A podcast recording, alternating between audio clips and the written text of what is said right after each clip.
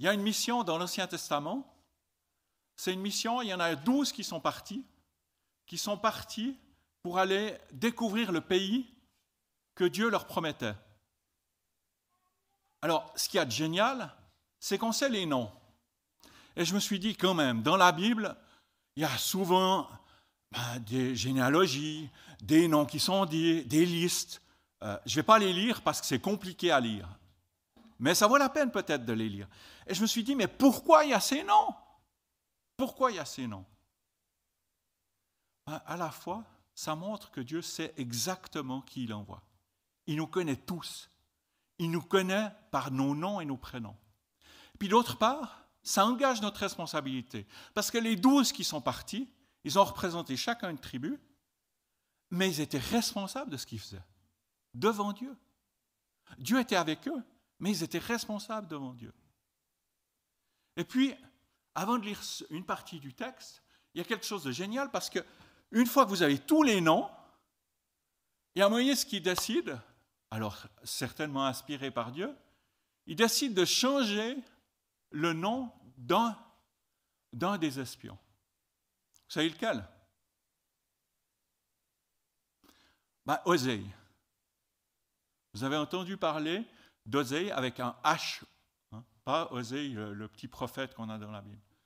Osée, en fait, Moïse va lui dire, tu t'appelleras plus Osée, mais Josué. L'Éternel est salut. Et je trouve génial parce que on a tous ces noms, puis après on a simplement comme une petite anecdote, mais ce n'est pas une anecdote. C'est simplement de dire, je vous envoie, mais n'oubliez pas, l'Éternel est salut. Puis ils vont partir. Alors je vais vous lire ce départ, en fait. Ce départ de euh, cet envoi en mission euh, de euh, ces espions. C'est dans Nombre 13, les versets 17 à 33. Moïse les envoya explorer le pays de Canaan. Moïse leur dit, montez ici par le sud, montez sur la montagne et examinez le pays. Vous examinerez comment il est et quel est le peuple qui l'habite, s'il est fort ou faible, s'il est nombreux ou non. Vous examinerez quel genre de pays il habite, s'il est bon ou mauvais, quel genre de ville il habite, si elles sont ouvertes ou au contraire fortifiées. Vous examinerez aussi comment est le terrain, s'il est fertile ou pauvre, s'il y a des arbres ou non. Armez-vous de courage et prenez les fruits du pays. C'était l'époque des premiers raisins. Ces hommes montèrent et explorèrent le pays depuis le désert de Tsin jusqu'à Rehob, sur le chemin de Hamath. Ils montèrent par le sud et allèrent jusqu'à Hébron, où se trouvaient Aïman, Shehaï et Talmaï, les descendants d'Anak. Hébron avait été construite sept ans avant Tsoa en Égypte. Ils arrivèrent jusqu'à la vallée d'Escol, et ils coupèrent une branche de vigne avec une grappe de raisin. Ils la portèrent à deux au moyen d'une perche. Ils prirent aussi des grenades et des figues on appela cet endroit vallée d'Escol à cause de la grappe que les Israélites y coupèrent. Ils furent de retour de l'exploration du pays au bout de quarante jours. À leur arrivée, ils se rendirent auprès de Moïse, d'Aaron et de toute l'assemblée des Israélites à Kadès, dans le désert de Paran. Ils leur firent un rapport ainsi qu'à toute l'assemblée et leur montrèrent les fruits du pays. Voici ce qu'ils racontèrent à Moïse. Nous sommes allés dans le pays où tu nous as envoyés. C'est vraiment un pays où coule le lait et le miel. Et en voici les fruits. Mais le peuple qui habite ce pays est puissant. Les villes sont fortifiées et très grandes. Nous avons vu des descendants d'Anak. Les Amalécites habitent la région du sud, les Hittites, les Jébusiens et les Amoréens habitent la montagne. Les Cananéens habitent au nord de la mer Méditerranée et le long du Jourdain. Caleb fit taire le peuple qui murmurait contre Moïse. Il dit, Montons, emparons-nous du pays, et nous serons vainqueurs. Mais les hommes qui l'avaient accompagné dirent, Nous ne pouvons pas monter contre ce peuple, car il est plus fort que nous. Et ils dénigrèrent devant les Israélites le pays qu'ils avaient exploré. Ils dirent, le pays que nous avons parcouru pour l'explorer est un pays qui dévore ses habitants. Tous ceux que nous y avons vus sont des hommes de haute taille. Nous avons vu des géants, les descendants d'Anak, qui sont issus des géants. À nos, nos yeux et aux leurs, nous étions comme des sauterelles. Alors, il y a une mission qui a été donnée, mais est-ce qu'elle a été remplie? Euh, La mission qui a été donnée par Moïse a été très précise. Vous devez observer les habitants, voir leur force et quel est leur habitat. Vous devez regarder le pays lui-même. Est-ce que c'est un pays fertile, pauvre? Est-ce qu'il y a des arbres hein? Est-ce qu'on peut être à l'ombre, etc. Et puis, il donne non seulement la mission, mais il donne aussi des encouragements. Armez-vous de courage il leur faut du courage parce qu'ils doivent faire quelque chose de nouveau. Et pour nous aussi, chaque fois qu'on fait quelque chose de nouveau, ah, on est obligé d'avoir un peu de courage. Hein. Quand on commence l'école, hein, je, vois, je, vois, des jeunes là, ah, il nous faut du courage la première journée. Si c'est un nouveau prof, si c'est une nouvelle euh, école, il faut du courage. Chaque fois que c'est nouveau, il nous faut du courage. Et là, Moïse dit, ayez courage.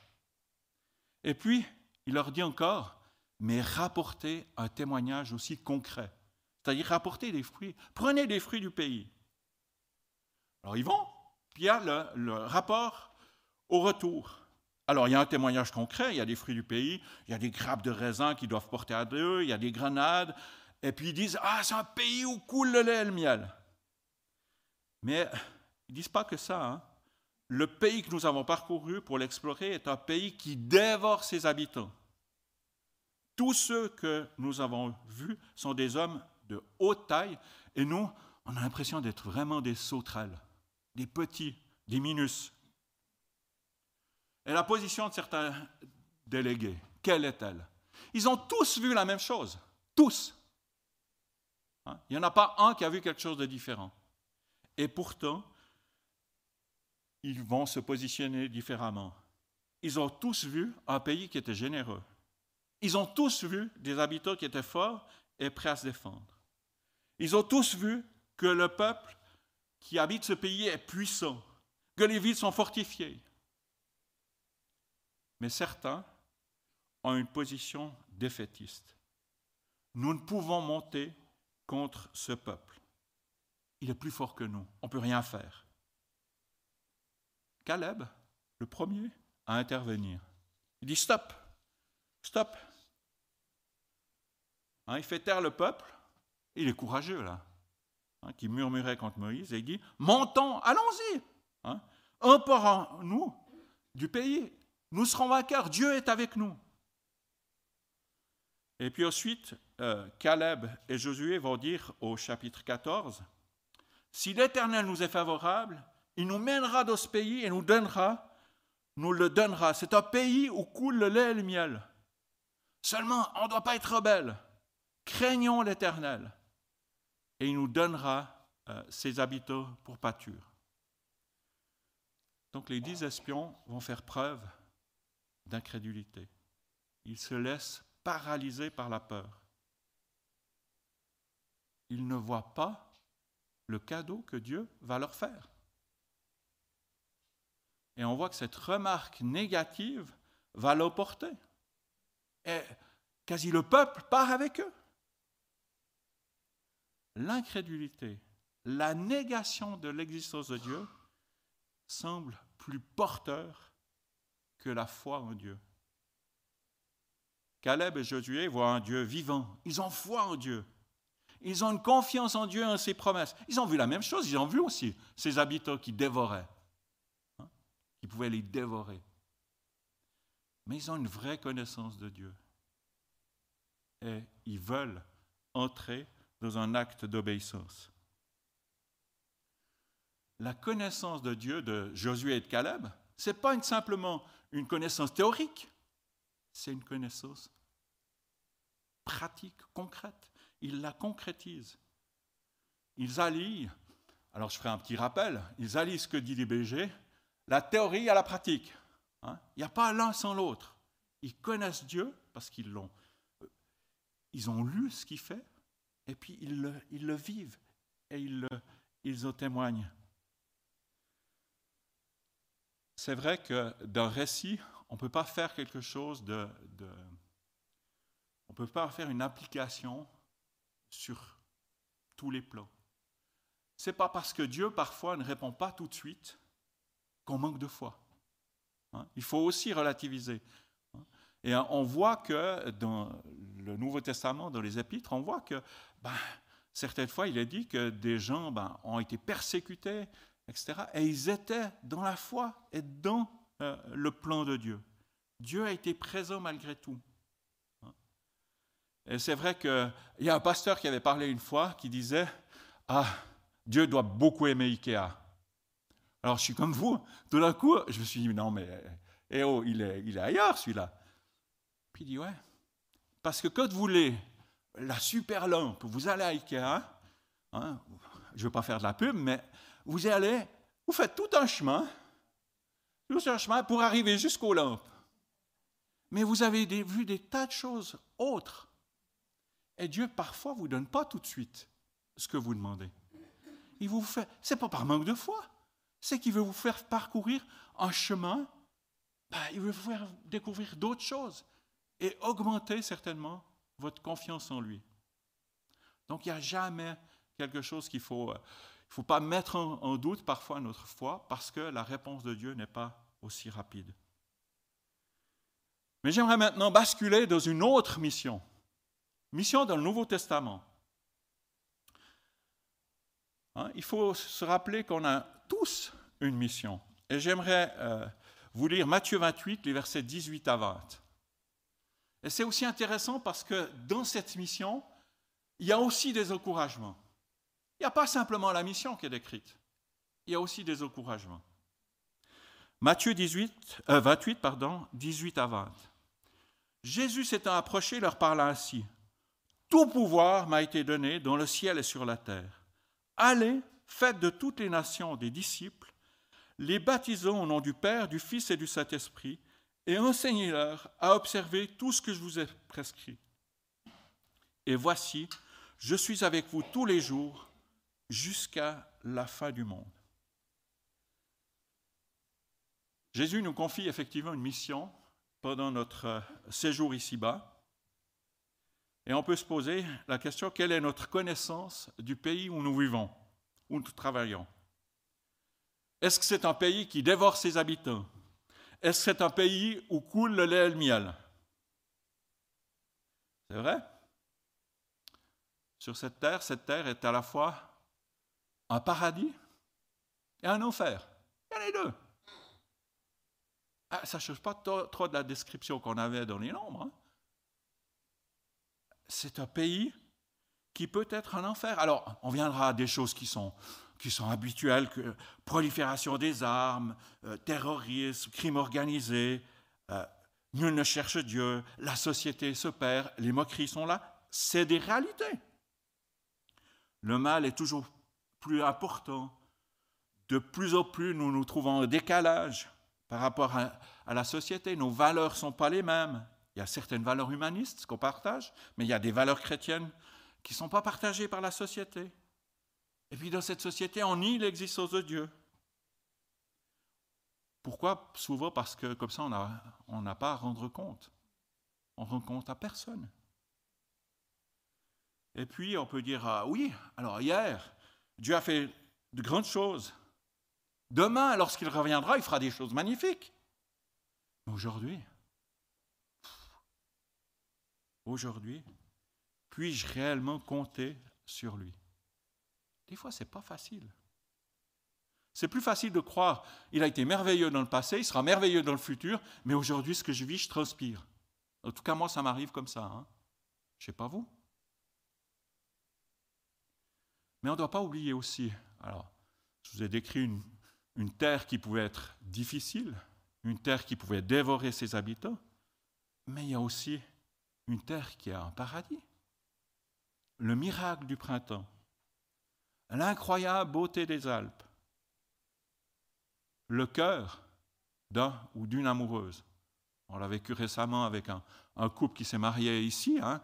On les voit encore tout, joyeux. D'ailleurs, je les vois là en face, tout joyeux. Hein. Mais il y a des choses merveilleuses qui se passent. Et on doit se rappeler ce que la parole de Dieu dit. Hein. Éternel notre Dieu, que ton nom est magnifique sur toute la terre. Est-ce que je le vois? Ta majesté s'élève au-dessus des cieux. Par la bouche des enfants et de ceux qui sont à la mamelle, tu as fondé ta gloire pour confondre tes adversaires, pour imposer silence à l'ennemi et au vindicatif. Que je contemple les cieux, ouvrage de tes mains, la lune et les étoiles que tu as créées. Qu'est-ce que l'homme pour que tu te souviennes de lui, et le Fils de l'homme pour que tu prennes garde à lui? Effectivement, si on regarde à nous-mêmes, ben on est impuissant. Mais si on lève les yeux vers lui, alors tout change. La couleur n'est pas la même. La couleur du pays n'est pas la même. Le présent n'est pas le même. L'avenir peut se vivre autrement. L'horizon qu'on a devant nous est complètement différent. Et Jésus a dit, allez, enseignez-leur. Il nous a dit, allez, donc sortons de notre confort, de ce qui... Et c'est jamais facile de quitter notre confort, d'aller vers l'autre, vers l'inconnu. Il peut y avoir euh, des aspects négatifs, mais quelle est ma connaissance de Dieu? Est-ce que j'ai bien vu que avant qu'il donne cette mission, Jésus a souligné tout pouvoir m'a été donné dans le ciel et sur la terre. Tout pouvoir m'a été donné dans le ciel et sur la terre. Et je me souviens qu'à un moment de ma vie, ça fait, alors ça fait bien plus que 14 ans. Hein. Il y en a un qui nous a rappelé qu'il y avait 14 ans qu'il avait fait des camps, hein, commencé dans le staff. Moi, ça fait plus de 40 ans, mais je me souviens comme si c'était hier. Je devais euh, avoir un rendez-vous avec mes futurs patrons. Je me disais, mais quelle est celle qui partagera ma vie? C'est jamais facile, parce que c'est des, immenses points d'interrogation. Puis vous dites, mon entrevue, ça se passera comment Puis là, euh, bah, je m'approche gentiment de la trentaine, j'aimerais quand même bien euh, avoir euh, une compagne. Mais j'aimerais que ce soit Dieu qui conduise. Et je me souviens que, comme si c'était hier, je sais encore où j'étais, je me vois, et j'ai lu la parole de Dieu, et j'ai lu ces versets dans 1 Roi 6, 14 à 17. Et ça m'a profondément marqué. Le roi de Syrie, alors ce n'était pas moi, hein, je suis pas roi du tout, mais c'était le roi de Syrie qui a envoyé des chevaux. Le roi de Syrie envoyait des chevaux, des chars et une troupe qui arrivèrent de nuit et qui enveloppèrent la ville, euh, la ville de Samarie, sauf erreur, une ville euh, d'Israël. Le serviteur de Dieu, euh, le serviteur de l'homme de Dieu, se leva de bon matin et sortit. Et voici une troupe entourait la ville avec des chevaux et des chars. Et le serviteur dit à l'homme de Dieu, ah mon Seigneur, comment ferons-nous? Et l'homme de Dieu répondit, Ne crains point, car ceux qui sont avec nous sont plus nombreux que ceux qui sont avec eux. Facile à dire, mais je vois rien. Hein, il a dû se dire, mais je vois rien, moi. Élisée pria et dit, Éternel, ouvre ses yeux pour qu'il voie. Et l'Éternel ouvrit les yeux du serviteur, qui vit la montagne pleine de chevaux et de chars de feu autour d'Élysée. Dieu est bien présent dans nos circonstances. Et certaines fois, ben oui, on ne le voit pas. Mais ce n'est pas parce qu'on ne le voit pas qu'il n'est pas là. Que le Seigneur nous ouvre les yeux. Qu'il nous ouvre les yeux dans les circonstances qu'on vit, dans nos points d'interrogation. Qu'on lui fasse vraiment confiance. Jésus veut nous toucher il a touché plusieurs, plusieurs personnes quand il a fait son périple sur la terre et il a ouvert les yeux. Bien qu'il nous ouvre les yeux aujourd'hui sur sa présence et sur les cadeaux que Dieu veut nous faire. Que nous puissions nous approcher et nous appuyer sur les promesses de Dieu. Que nous puissions rechercher vraiment sa présence. Nous avons peut-être, et certains d'entre nous, des choix particuliers à faire. Est-ce qu'on se rappelle? Tout pouvoir m'a été donné dans le ciel et sur la terre. Nous nous inquiétons, peut-être pour nos proches, pour nos enfants, qui ne sont peut-être pas encore au Seigneur. Tout pouvoir m'a été donné dans le ciel et sur la terre. J'ai de la peine à entrer dans la mission que Jésus me confie. Tout pouvoir m'a été donné dans le ciel et sur la terre. Ça ne veut pas dire que je vais avoir une vie facile. Bah, il y en a qui pourraient en témoigner. Qui a eu une vie facile, tout le temps rose? Non. Mais ça veut dire que Dieu est là. Et on a des exemples évidents de, la parole de Dieu. On a des exemples évidents avec l'apôtre Paul. L'apôtre Paul, mais qu'est-ce qu'il a été? Fouetté, mis en prison, emmené dans un bateau, fait naufrage, euh, emprisonné à Rome. Mais l'œuvre de Dieu s'est accomplie malgré tout. Et puis Jésus-Christ, il est mort. Mais il est revenu à la vie. Et je pense que ce que je dois me dire et ce que chacun d'entre nous, on doit se dire, c'est que Dieu aura le dernier mot.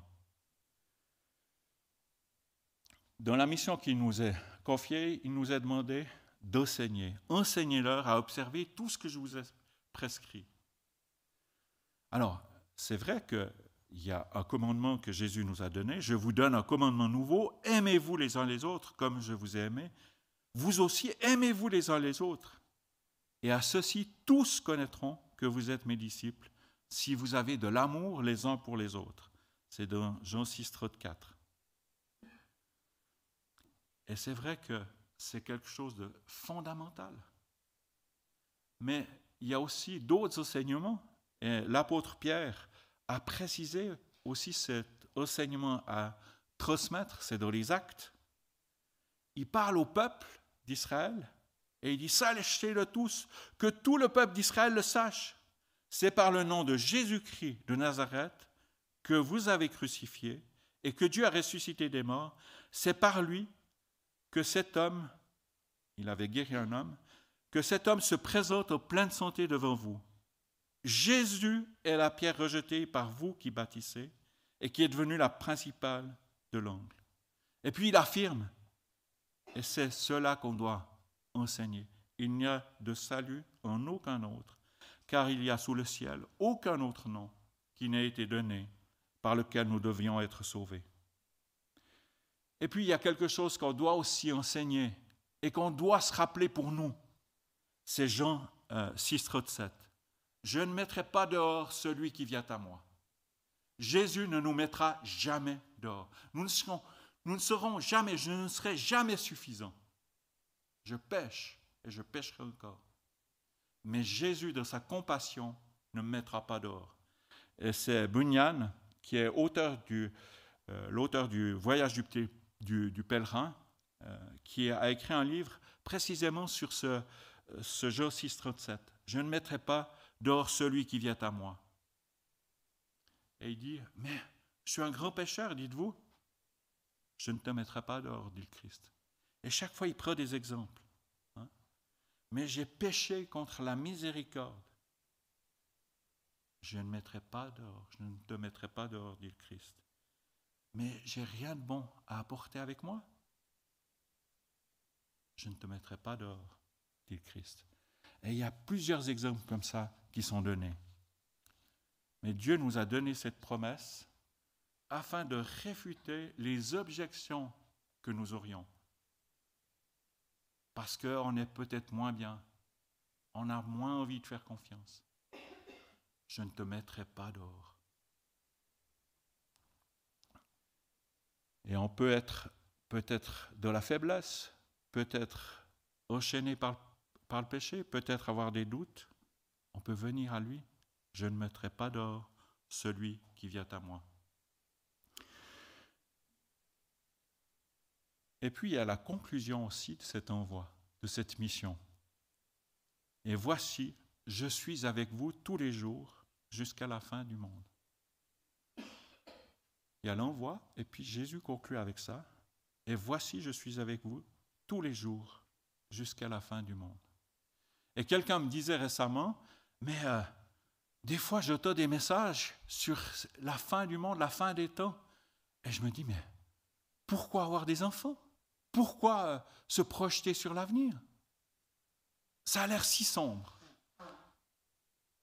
Alors, ça l'est peut-être, mais on ne doit pas oublier les promesses de Jésus. On ne doit pas oublier d'avoir confiance en lui. Et voici, je suis tous les jours avec vous jusqu'à la fin du monde. Et puis il y a d'autres promesses. Hein? Ce n'est pas moi qui les ai comptées, mais j'ai lu qu'il y avait 365 versets qui disent Ne crains pas ou ne craignez pas, n'ayez pas peur. Un par jour. Puis que de Saint-Année et je suis sûr qu'on trouve quelque chose pour nous encourager. Donc c'est vite vu. Dieu nous encourage, il est présent. Et nous qui avons des enfants ou des petits-enfants, prions pour eux, prions pour les camps, qu'effectivement il y ait le message d'évangile qui passe. Mais faisons-lui confiance. Il a tout dans sa main et il nous accompagnera. Je suis avec vous tous les jours. Laissons-nous donc toucher par Jésus. Amenons nos proches à lui, qu'il puisse les toucher. Apportons-les dans nos prières. Parlons-leur par notre manière d'agir. Présentons-leur aussi Jésus par nos paroles. Et l'apôtre Paul a, a dit la chose suivante. Vous êtes manifestement une lettre de Christ, écrite par notre ministère, non avec de l'encre, mais avec l'Esprit du Dieu vivant, non sur des tables de pierre, mais sur des tables de chair, sur les cœurs. 2 Corinthiens 3, 3. Bien que la grâce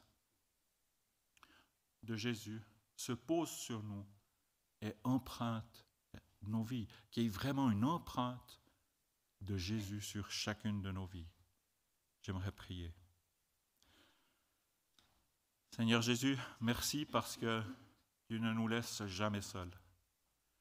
Et Seigneur, c'est vrai que tu nous envoies dans une mission, une mission qui peut nous paraître compliquée, elle l'est parfois. Et Seigneur, merci parce que tu es avec nous. Tu es avec nous tous les jours. Nous avons une mission comme père de famille, comme mère de famille, comme grands-parents, comme amis, comme frères et sœurs. Eh bien Seigneur, donne-nous d'entrer dans cette mission pour nous encourager les uns les autres à présenter le Seigneur, à te présenter, à montrer combien tu nous as touchés, combien tu nous as rencontrés. Seigneur, aide-nous à voir aussi les cadeaux que tu nous fais. Aide-nous à voir ce pays comme un pays aussi où coule le lait et le miel, parce que tu es présent, parce que tu ne nous laisses pas seuls parce que tu nous visites d'en haut. Seigneur, j'aimerais te remettre chacun des, des enfants qui sont ici ou qui sont chez eux, Seigneur, que vraiment tu les bénisses. J'aimerais te présenter aussi chacun de, des camps qui se dérouleront cet été, déjà à Pâques.